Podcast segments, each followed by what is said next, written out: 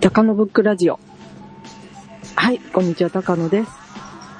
えーと、寒くなりましたけど、今日はね、あのーおすすめ展覧会情報ということでうんやりますけど、うんえ、あのーほぼ、最近の私としてはですね、あの、ほぼ日手帳をデビューしました。おーおーどうですかいや、それがね、なんか毎日書いちゃってるんですよね。 おうまだね、12月なんで、うんあのー、1ページの半分ぐらいが1日になってる感じなんですけど、 1ページの半分ぐらいの一日どんな手帳なのそもそも大体ね、これね、1日が見開き1ページなんですよ。あ、い、あ、1日が1ページなんですよ。うんで、それ、まあ1月1日からそれなんですけど、うんまあ2010年12月はうん1ページに2日分書くようにできてるわけですね。はいはいはいそれにね、私なんかこう、ガンガン結構書いちゃってるんですよね。うんうん、なんかまあ、予定だけじゃなくってね、なんかあったことをどんどん書き入れられるような感じで、ううんん、あの、すごく便利だなとえー、いう感じですね。日記みたいな感じなの日記ですけどね、でもちゃんと時間書くところが全部ついてるんで、はいはいははい、とっても便利ですね。いこれぐらいの時間にこれをしたとかええうんあ、なんか朝6時からね、あの、朝3時までメモリがありまして、うんうんなんか、私のタイムラインにぴったりなような感じがしますうんうんね。おーなるほうど、ん。おーええあの、なかなか便利に使っております。えええ結構分厚いんですけど、ー、うんうん。今までその値段に負けてちょっと導入してなかったんですけど、おいくらなんですかこれね、あの、本体、中の本体が2000円で、うんで、カバーも入れるとね、カバーとかおまけ入れると4000円ぐらいになっちゃうんですね。おうー、ん。えじゃあ一回それを買ったらあとええ2000円のを毎年買えばいいのそうです。で、あとはカバーも変えたかったらカバーだけっていうのも売ってるみたいですし、ううーんんまあ私はとりあえず中身だけどんどん買っていこうかなとは思ってるんですけど、はいはいはいはい。うんなんか聞くけどねいいとか、ええうんいろいろ聞きますわ、実際どんなのか知らないんだよねうん、書きやすいんですよ、割とね。うんうん、あの、本当ね、あの、ほ方眼で、ほ全部方眼なんですけど、うんうん、そんなに小さすぎも大きすぎもせず結構、うんうんうん、やっぱ書きやすいなと思いました。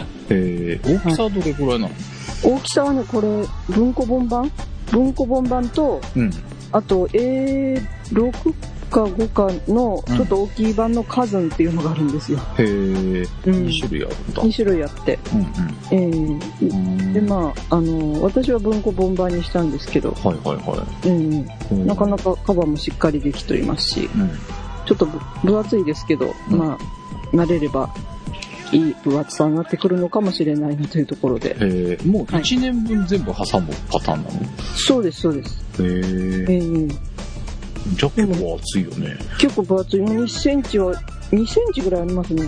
あでもそんなもんなのうん。うん結構あります。うんええななるかほどなか、ええあの、頑張ってまた、うんや、書いていこうかなというところですね。はいはい。はい、はいえー、半助です。私は今日は、えー、スノーさんと、おうえー、もう一方、謎のカメラマンと何3人で、えー、東京の若洲海浜公園っていう、うん、はい。海っぺりのね、えええー、公園で、はい。なんとニコンのカメラで写真を撮って、ぶおおなんか、なんかね、ツイッターでブツブツ言っと られるのつぶつ、ぶつぶつ言うな。あ、ねえ、なんかでもすごい楽しそうだなと思いながら。面白かった、面白かった。ねえ、いいですね。まあ、基本なんか写真って一人で撮りに行くもんだと思ってたんだけどはいはいはだってたまには人と撮りに行くっていうのもまあ面白いかなまあ撮ってる時は一人なんだけどね、い。そうですね。はまあ、なんだかんだ言いながら行くのが面白いかな、っていうかはい人が撮ってるのを見るの面白いねスノーさんがねうんはいつくばって猫撮ったりしてるのをねはいはい。猫を撮ってるスノーさんを撮るのが面白かったかうら、ん 大体そういう、あの、大体あの、撮ってる人を撮るっていうのはね、結構ね、うん、永遠のテーマです ね。面白かったねいいですね。あーまあでもね今日昨日までそうでもなかった今日は寒くてね、寒かったですよね。なおかつ、うん。雨が降り、そうですね海っぺりだから風もあり、ええ寒いなカメラ大丈夫なんですか 借りたカメラ。うんええそういうとこは突っ込い。まないのね。 わかりました。え、あの、大丈夫ですね。はい。ええ、いいなぁ楽しみにしております。なので、まあそこら辺、まあ、フォトスクラムの方でまた詳しくね、えーご紹介していきたいと思いますので、はいぜひ、フォトスクラムの方も、えーよろしくお願いします。していただければと思います。はい。はいと。いうことで、えー今週は久々に、ええ、展覧会情報をお送りしたいと思うんですが、で実もはまずなんかあるんでしょええまずね、あの、この収録直前に飛び込んできた大ニュースがありまして、うんええそれについてご紹介したいと思います。はい。よろしいですか続けて。うんはい。でですね、あの、なんと、12月22日っていうともう直前なんですけども、うんあの、なんと大阪の梅田にですね、うん売り場、国内最大の書店が誕生するというほう。ビッグニュースが飛び込んでまいりました。ほう。っていうか私知らなかったの本当もぐりだなと思ったんですけど、うんええこれがですね、あの、丸善書店とあの、純国堂書店が一緒にえ最近ーしたんですけど、え、そうなの確か提携かなんかしたんだですね。うん、へえ大日本印刷グループって書いてありますね。うんうんうんで、あの、そこがですね、なんと売り場面積6800平方メートルのせ日本最大の書店、ほう。丸善純駆堂書店、うん梅田店を22日にオープンするということですへね。ーはい。ほうでまあの渋谷と広島にあの、両社の共同出店っていう形の書店があるそうなんですけど、んそれに続く3店目がうんなんと日本一の売り場面積ということで,、へえ。はい、うん。でここれがですねあのき大阪の梅田の、ね、北の方にあります茶茶スカ茶屋町というところがあるんですけどはい。それのなんと地下1階から地上7階にうん。出店しうん。書籍数が200万冊へえ。すげえ。 で、あの、今、大阪で一番でっかい書店が、うん。え純駆堂大阪本店だそうですけど、はいはい。その面積の1.4倍で、うん。書籍数が約2倍ということで。うん。で、ね、梅田ってもともと本当大きい本屋さんもたくさんあるところでね、うん。私も行くたびにもう、ね、あの、ヨドバシと共に長いしたいところなんですけど、で 9, 月にねあの紀ノ国や梅田本店が約3億円を投じて全面リニューアルししたばかりですしはい。ブックファーストもねビルのところにあるありますしうん。本当梅田はね所詮所詮書籍ん書店戦争がうん。勃発しておりますねこれはね、ああ、なるほどうねん。、でこれね私でもう一つね注目なのがねこの茶須賀茶屋町は安藤忠夫さんの設計となっておりますへえ。でこのあのリンクに「チャスカ茶屋町うん。」の安藤忠夫さんの事務所のうん。あのが出してるこう写真がありますのでうん。うん。それをご覧いただきたいんですけどうん。まあこれがちょっとね当たったら痛そうな建築になってるああ、なるほどね。ええなんか四角いビルの上に三本当三鋭角三角形のうん。うん。ビルがこう立っておりましてうん。ええ。で、これね、あの、先日ね、私ちょっととある番組で安藤忠夫さんのインタビューっていうのを見見てたんですけど、はいはい。なんかその時にね、チャペルでお話しされてたんですね。はいはいはホテルのチャペルでお話しされてたんですけどい。、うん。なんかえらいね、さとんがったチャペルだったんですよね。うん。うん。いや、あれ、安藤さんこんなの建てたのかなと思ってたんですけど、んそれがどうもこれらしくってですうん。ね。おおなるほど。この今三角形のところは、うんあの早くもホテルとしてこう営業してるんだそうですへえ。ほうほう。これがあの、えーこのホテルはですね、うん。えーハーモニーアンブラッセ大阪という、ちょっとかなり、かなりというか、まあゴージャスなホテルなんですけど、うん。うん。でもね、ここちょっとね、泊まる料金が調べていくと、ちょっとお安めとリーズナブルかもしれません。あ、そうなのうん。うん。で、あの、お一人様コースなんてのがありまして、うん。それをちょっと見てみますと、なんとね、43平米の部屋にうん。お一人様で泊まれて、うん。それが1万2000円ぐらいからあるんですよね。へえ。で、普通この辺のホテルって、うん。あの、私よく泊まるんですごい調べたことあるんですけど、うん。あの、大体ね、13平米とかなんですよ。ああ、はいはいはうん。それの大体3倍からのい。うん。面積のところに泊まれて、しかも安藤忠夫先生のうん。作った建築物に泊まれるというのはなかなかうん。ないんではないかなと今、なるいろいろ調べながら思った次第なんですけど、ほど。はい。へうえ。んなかなか、もう、お梅田ってね、今、本当再開発が盛んで、うん。もう、あの、北ヤードっていうね、あの、ヨドバシの隣あたりの貨物場なんかは、今、公園にするか、それともサッカー場にするかとかね、すごい揉めてるみたいですし、へえ。えー本当最後の一等地ってことでお、かなり開発競争になってるんですけどもう、んうん。で、安藤、そのね、あの、先日見た安藤先さんの、あの、インタビューでは、うん。あの、絶対公園作ってやるって言ってましたけど、へえ。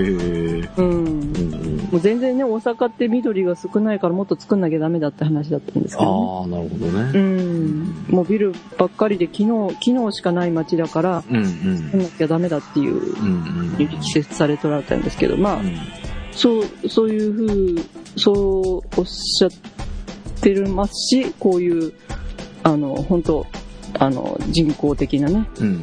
あの、ビルも建てておられますし、いろんなことやってるなと思ったんですけど、うんうん。ええ、でも私はもう本当このね、本屋さんにいち早く行きたいですね、本当ああ、なるほどね。 ええ、もうどうしようって思ってますね、今からね。もう本当一日じゃ終わんないんじゃないかって本当考えてますね。ああ。うん。うんで、なんかね、ここに、あの、今品揃えをしてるうん。本屋さんがですね、うん。へあまりに広すぎて並びられないって言ってるらしいですね。え。あもう品がそれだけ集められないっていう広さらしいです。ああ、そういうことうね。ん。おー埋め埋められないっていうかね、うん広すぎてうん空きが出ちゃいそうだっていう感じらしいなんで。へえ。まあ、それでもね、やっぱり、だからそれで、もう本当図書館並みというか、うん。で、これまたちなみに調べたら国会図書館ってね、2000、2000万点があるそうなんですけど、おーおーおーええ本当とちょっとした図書館並みの、うん。ちょっとしたというか、だいぶすごい図書館並みのうん。本屋さんがなんと梅断できるという、うん。高野の血圧が一気に上がったニュースをうんお届けしてみたんですけど、はい。ええもうちょっと見てみたいね。本当見てみたい並んでるのね。ええうん。本当にもう圧倒されちゃうんじゃないかと思うんですよね。それがもううん。ね、地下1階から7階っていう。うん。なんか、でも7階ぐらいだとね、景色もかなり楽しめそうな気がするし、ああ。うん、なかなか本当楽しみにしておりますね、これ。うん。もう来年の予定が一つもありました。 もうここ行くんだ。ここに行くって決めました。ははいい。。じゃあきっと番組でえ興ー奮して紹介してくれることでしょう。はい。はい。ということで、じゃあ今週は、はい。えー、展覧会情報久々にね。はい。まあ、今年最後になるのかなそうですね。展覧会なるかと思います情報としてはは。いは。い。ということで、えー、CM を挟んで展覧会情報いきたいと思います。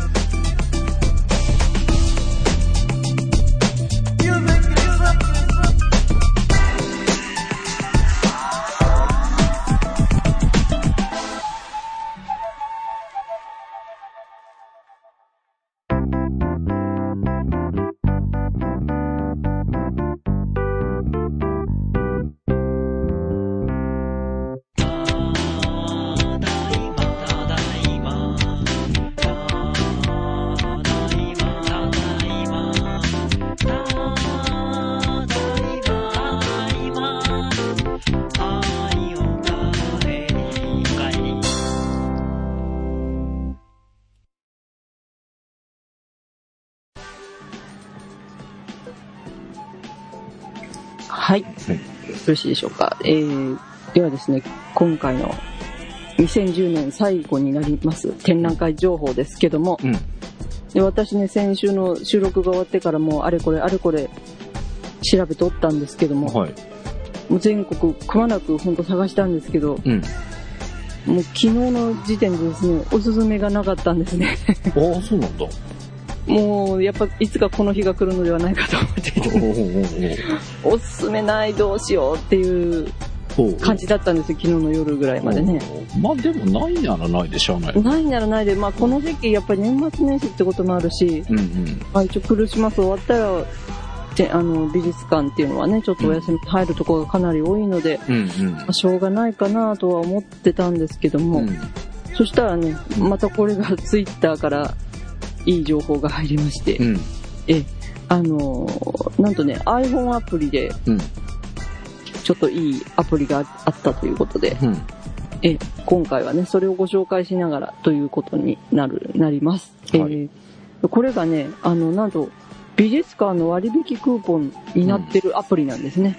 へえ。うん。えこれうん、名付けてミューポンというアプリなんですけども、うん。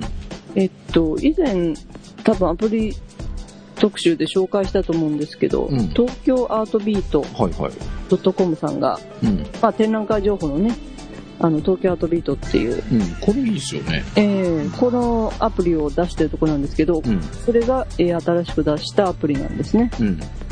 これが、あの、なんと、東京都内の美術館の割引券アプリということで、うん。でこれね、価格はちょっと1000円なんですね。うん。 1000円なんですけど、うん一度アプリを購入したら、うん。 18の美術館と、18の美術館の割引が受けられるということで。ほうほうほで、これ期間がね、なんと2011年末ということは来年の今頃までう。はいはい有は効ということで。い。うん。で、えー、で、まあ月およそ、全部行けば2500円以上の割引があり、うんうんうん。 1年間で3万円以上の割引を提供しているんだそうです。だから、まあ、つうんええで、まあ、あのー美術館によって割引額も違いますし、うん。有効の人数も、まあ、1人だったり2人だったりするんですけどうんうも、ん。これあの、まあ、でも月に一遍行ったとしても、うん。まあ、100円ずつの割引しかないところに行ったとしても、まあ、12ヶ月なんでうん。 1000円は優に元を取れますね。うんううんん、でまああの何箇所か行けばもちろんそうですし、うん。ええあの本当ね1年通して使えるアプリなんではないかと思いますうん。ああ、なね。るほどね。はいうん。で今回はですねうん。これに乗っかりまして うん。あの、ここに出てるね、12月7日現在なんですけども、うん。えー19の展覧会の割引が紹介されておりまして、うん。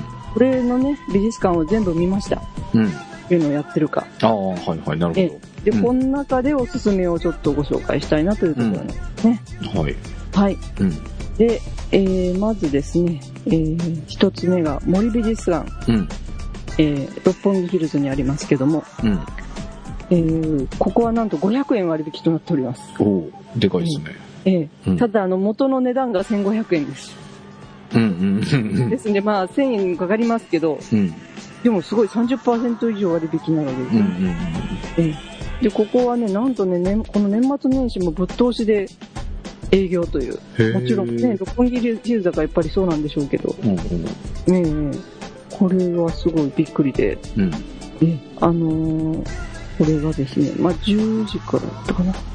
えーで夜夜のね、10時まで、夜の10時まで見られるんですよ。毎日。へえ、そんなそこまでやってるうのん。うん。でこれ本当ねそうあの朝の10時から夜10時までうん。で、えーまあ、火曜日は5時までだそうですねうーん。えうん月水月曜日と水曜日から日曜日までは10時からあ、えー朝の10時から夜の10時までうんうん。火曜日が10時から、えー夕方の5時までということで、うんえーうん。で、えー、29、30、31、1日、2日、3日も営業ということで、すすごいね。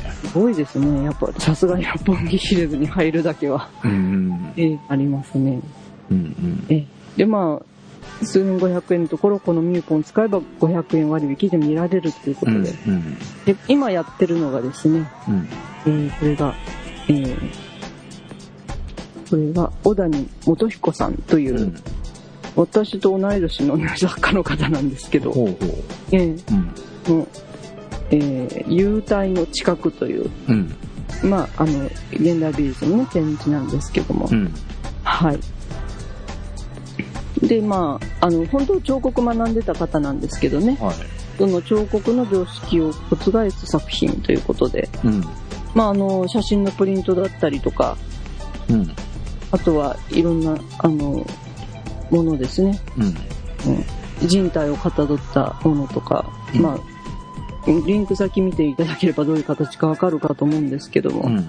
あとは映像のね作品もあるようですしうん。うん。えこれはねやっぱりこういうトップ走ってる方の作品はどういったものかっていうのがねわかるかと思うんで、まあ、これもこれが一応メインイベントなのかなうん。うん。これはね静岡県立美術館高松市美術館熊本市現代美術館にも行くそうなんで、おまあ、はいおはい近くの方あの来たらまた見ていただきたいんですけども、うんうんはい。で、えーこれがですね、うんえーもう一つの展覧会もなかなか面白そうなんですよね。うんえーあの、カテジナ・ジェン、カカテジナ・シェダーさんという方の、うんチェコ出身の方のうん展覧会もやっておりまして、うんで、なんかね、この方はあの、自分のご、ご、ご、えーごめんなさい、自分のご家族や、うんなんか小さい村の人々に、うんあこういうことをやってくださいっていうふうなプロジェクトをあの提案してやる方なんだそうです、こううん、なんかあの自分の村でうんあのどんなことが問題あるかとかねうんうん例えばその村で当たり前だと思われてることがすごい私らにびっくりだっていうことがあるんですけども、うんそれを強調するようないろんなプロジェクトをやってる方だそうでうんえこれこのかこの、ね、展示もなかなか面白そうなんじゃないかなという。うんえそれの何なのそれをええこういうことをしてきたよっていうはこいとはい。ええあの、ビデオ、ビデオを紹介したりですとかね。ああとはドローイングで、その、ドローイングが展示されてたりというような感想です。あうんはいええこれもまた、ちょっと面白いんではないかなと。うんいうとこでうんえで、まあ、森美術館といえばね、あの、六本木ヒルズですから、あの、まあ、10時ぐらいまで見終わった後は、そのまま居残ってということもできるのかもしれませんし、うんうんえあのここがまずお得なのはお得かなと思いますはいはいうんでその次におすすめなのがですね目黒区美術館というところでしてうんでここはね今あの鉄を叩くうん田和慶三さんうんという方の展覧会をやっておりますはいはいうんでこの方はですね彫刻家なんですけど多摩美多摩美術大学の先生らしいんですけどもうんなんとね、あの、鉄の塊を、うんハンマーを叩くだけで作品を作っているという、へえなんですね。うんはい。で、あの、YouTube にその様子がアップされてるのをちょっとリンクで貼っときましたけども、うんほんとね、叩いてるだけなんですね。へえハンマーで、上から振り下ろして、カツンカツンと叩いてるだけで、うんうんでこの立方体の、この重たい鉄に向かってこう、ハンマーを打ちつけて、うん作品を作ってらっしゃる方ということで、うーんいやそれはどう最終的にどういうのが形になって作品になるのいやでもねここを見ここの写真を見る限りねやっぱりね立方体なんですけどうんそのハンマーのこの爪痕っていうか叩き跡が結ああびはいですね、はいはいはい、でまあそこににはやっぱり積み重なれた組みあ積み重なった時間っていうのもあるでしょうし、うんうそんのすごい行為うんねでも本当あの単純な行為を続けるっていうことのうん重さっていうのも感じられるのかもしれないしううんうんん、あの本当70年代からこれやっとられるということで、うんへえね、なかなかいろんな今ねいろんなことをやるようにみたいな、ね、風潮もありますけど本当、うんこうやって叩くことだけやってきたっていう人はねうんどういうことなんだろうなっていううん興味もありましてこれなかなかおすすめかと思いますうーんこれは1月9日までうんうん現在開催中で、まあ、あの28日から12月28日から来年の1月4日まではちょっとお休みなんですけども、うんうんこれなかなかねあの展示されてるものは確かにシンプルかもしれないんですけども、うんその田尾さんがやってらっしゃる行為っていうことについて深く思いを寄せ寄せるとまたうんその作品の大きさが出て見えてくるんじゃないかなといううーんですね。じゃあその叩いて何か形を作るっていうよりはもうそれにどんどん叩いてた痕跡を残すみたいな。残残すってこともあるんですけどやっぱりその、さ作品としての形はねなんかミニマルっていうか、うんうんとってもシンプルな形でもそそのシンプルな形を保つっていうかねもともとの立方体の形を保ちながらうん自分の痕跡も入れっていうところは、うーうんん、そういうバランスのねバランスというか、うん、そういうものを作るってういうん緊張感というかそうそれもなかなかうんうん、あのー感じられるのではないかなというなるほどね。ですね。うん本当、これだけやってるっていうね、そこが本う当になるところなんですけど。んうんだから YouTube の画像も見てるとね、本当叩いてる、 ずっと叩いてらっしゃるんですけどね。へえ。うん。そうなんだこれぜひね、また、興味持たれた方行ってみていただきたいんですけどうんも。うんはい。はい。で、えー、3つ目がですね、うんあの、おなじみブリヂストン美術館ですね。はい。はい。で、私がおすすめしたいのは年明けに開催される、うんまあコレクション展なんですけども、うんなぜこれが傑作なのというタイトルがついてます。おはい。ええ。で、あの、まあ、ピカソに、作品はね、ピカソとか、本当おなじみの、うんなんか、あとは藤島武二さんのね、うん黒センスって言って、おんショールをかぶった女の人が黒いセンスをこう、仰いでるっていうう写んうん絵とかですね。うんあとまあ、セザンヌの自画像とか、うんあのーパウル・クレイですとか、うん本当どっかで見たことあるかもしれないっていううんうん作品ばかり。まあでも13点かな。あの、点数は少ないんですけども、うんただね、これがなんで傑作と言われてるんだろうっていうね、うんうんそこをしっかり掘り下げたというところで、うんええ、あのー新年一発目というか、うん新年に初めて絵を見るときにね、うんなかなかふさわしい展覧会じゃないかなと思うんですよね。ええで、なんと、あの、ピカソの作品なんかはですね、あの、ピアニストのウラジミール・ホロビッツさんという方の今を飾ってた作品であるとかですね、ほうほうほええなかなか曰くつきの作品もたくさんあるようですけども、う。へええ。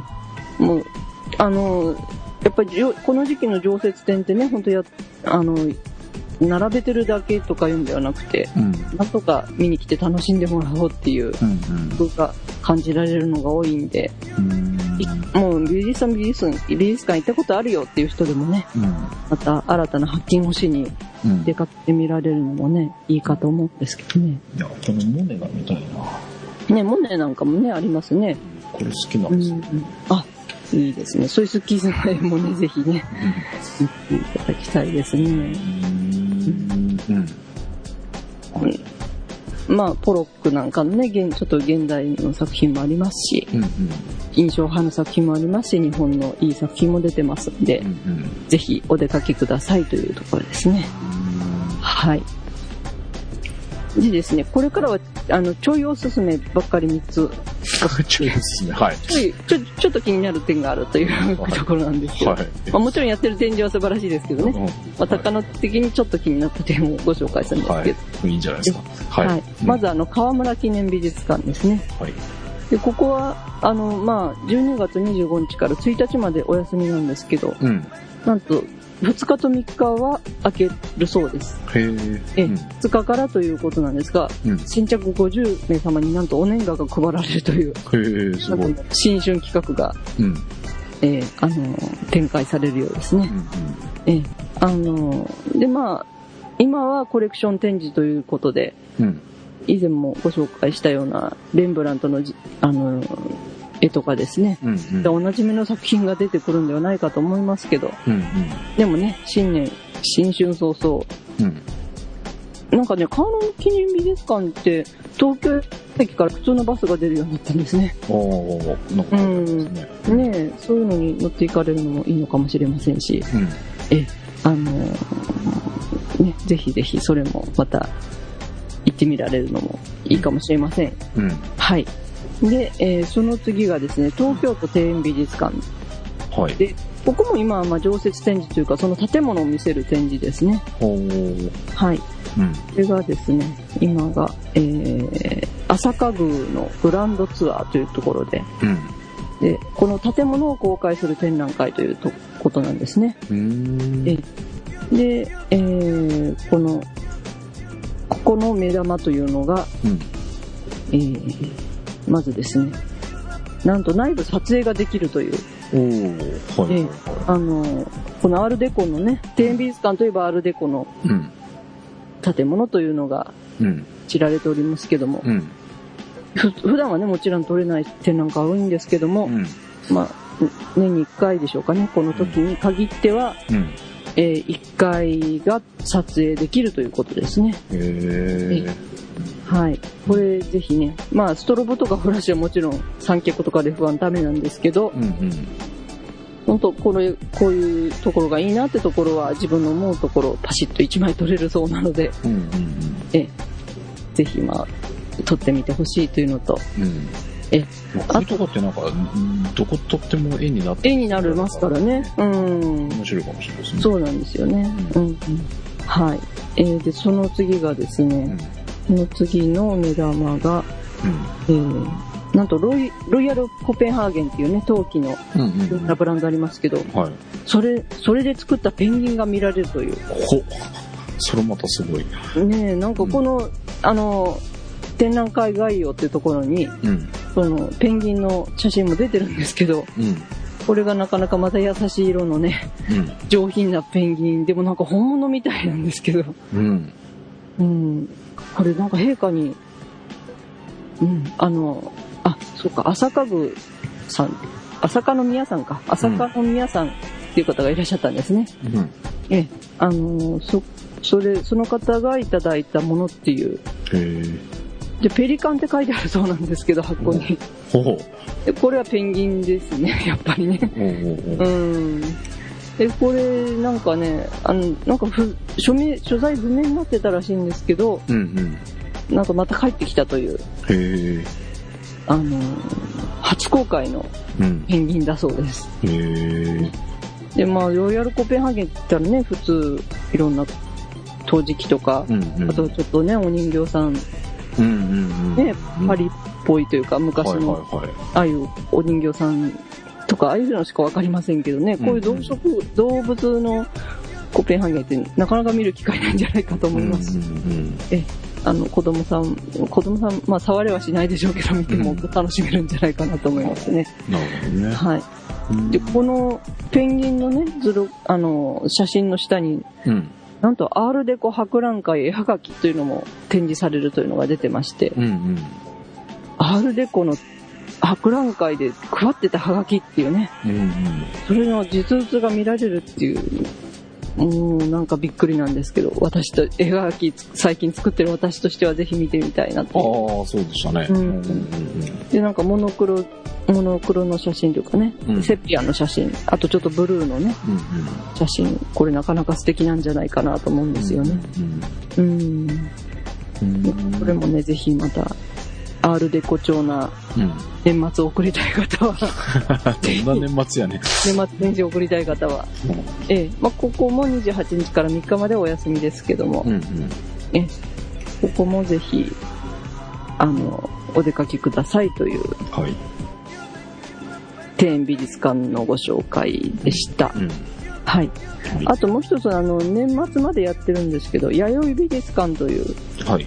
はい、あの竹下夢二さんのうん。あ展あの美術館と一緒になってるとこなんですけどえー、群馬あ、これはね今ちょっと出しますけども東京にあるんだ。東京なんですね東京文京区ですねうんへ文京区はなかなか近いですねこれはね東京の皆さんにとっーてはね。うんうんうんええあのここでなんと今水森アドさんの展覧会やってますねほーええあのアドちゃんねあのアクリルに透書い明てたのね書いてたあのアドちゃんうんうんアドちゃん、私たちはどうしてもちゃん付けしてしまいますけど、うんうん大変偉大なアーティストでありまして、うんあの、絵も描きますしね、ジャズシンガーとしても有名な方だそうで、うんうんええ、あの、で、その、回顧展が開かれてるというのも、このミューポンで割引がうん。うん。されております。うん。なんか東大の近くみたいですね、ここね。ああ。はういん。ははいはいはい。いはい。えー、でも竹久夢二って、伊香保の方にありますうよん、ね。まああいろんなとこにあるでしょうね、あの人ね。ーいいあの、由緒、由緒っていうか、ある場所にはね、うんな、ね、なんかよくね、あの、明治とか昭和の初めぐらいまでの作家の方ってね、いろんなうん郊外でとどまって作品作ったとか、そういんうんうんうん言われある人多いですけど、そういうところにはあるでしょうしね。なるほどね。うん。なんか、そういう、ちょっと、隣はた、あのね、立原地蔵の記念館ですし、うん。ええそういう文学っぽい場所ですけど、うんうん。ここになんとアドちゃんの展で、そこでアドちゃんの回顧展が開催されてるということうんで、うんこれも私も東京行ったら行ってみて、うん。うん。あの感動の涙を流したいです、ええうんやっぱりテレビの中でね、ずっと、あの、のっぽさんもそうですけど、ああ、はいはい。ね、あの、幼い頃から、うんまさにアートの入り口っていうかね、うんうんうん。ああいうアドちゃんみたいな不思議な存在がいてくれたから、今の自分もあるっていうわけじゃない。おーそういう人たちもいるんだなっていうのの入り始めじゃないですか、やっぱり。うんうんうん。あれ見てね、絵描きたいと思った人もたちもいるだろうし、トッポさん見てなんか物作りたいと思った人もあっただろうし、うんううんん、だからそういった人が今もこうやってね、うんお元気で、お元気でというか、まあ、お年寄りでもないんでしょうけど、うん活躍されてると本当すごいことだなと思うんで、うんええ。で、全然古古臭くなくってね、うんうん今も新しい絵をたくさん描いておられるということでね、私としては見に行きたいところではありますね。なるほどね。はい。うんで、まあ、こういうふうにね、あのーこの、ミューコンうんで紹介されている展覧会、うん美術館ですね。うんで、今毎月毎月ね、今何やってるのかなってチェックするだけでも、うんちょっと、あの、美術に触れるということができますし、うん。ええ、あのこ、れは何あの、アートビートみたいに、あ、美術展情報も見れるんだ。見れますね。だから、あの、更新してるそうなんですね。はいはいはいは通信できる iPhone とかであれば、それ更新もできるし、い。うんあの、ま、なんと iPod でも、うん。うんあのー使えるそうなんですけども、うん。あのーで、あとは、あのー友達に Twitter で紹介ししたりうんうんうん。は、あと、あのーその割引券を切り取るっていう作業があるそうなんですけど、ほうほそれもね、だからお家でデータをダウンロードしていけば、う。うん現地で電波弱くっても、うん。なあの、切り取り、切り取って見れるというのが書いてますね。るほどね。はい。うんなかなか至れり尽くせりなうんアプリになってるんではないでしょうかう。んうんね、毎年、毎月ね、ちょっとこのアプリから見てみるだけでも、今、ここではこういうのやってるよっていうのがわかるし、うん。そこでピンとくればね、うん出かけてみるのもいいかもしれませんね。なるほどね。はい。うんなんとも、羨ましい限りで、うん。はい。あの、田舎に住む高野のお願いとしてはですね、うん。まあ、都会に行くときは入れてみたいんですけど、うん。この中に写真美術館が入るといいなと思いますし、ああ、それは思った。ねうん入ってないんだとかえ、ねえ、思っちゃぜう。ひ、そうそうそう、ぜひ入れてほしいですよね。うん写真美術館あったら多分、ねえ撮れるかうなんっては、。そううそうそう。うん。ぜひ営業の方がいらっしゃった ら頑張っていただきたいです。そうですね。えまああでも、十分じゃ十分だけどね。え十分ですよ、こんれなだけあっいたろんなとこらね。本当私が探すだけでも本当楽しめたし、ろはね。ええあのーこのアプリから情報見るっていうんだけでもね、本当楽しめると思いますし。うん。まあ、で、土砂火が入ってくれると嬉しいには嬉嬉しいしいけれでどすね。ね。うもう、んもう絶対入れちゃいますね、 これね。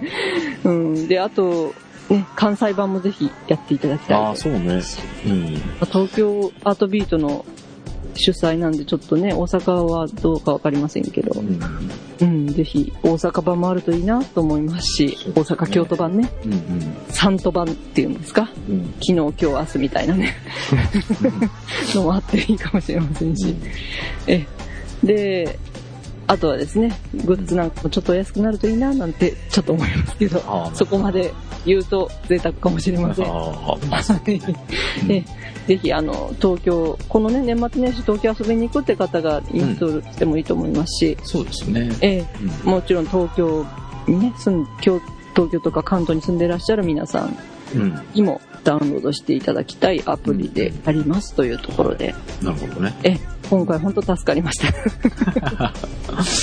まあね、基本的にはこの番組は高野さんが気になったものが、ええ紹介っていうのが基本なので、ない時はないでしょうがないかなって気がしますけどね。うんまあでも私も精進してね、うん。これはあったものはピンポイントで見つけるようにしなければいけないとうん。つくづく感じて今日この頃でございます。うん。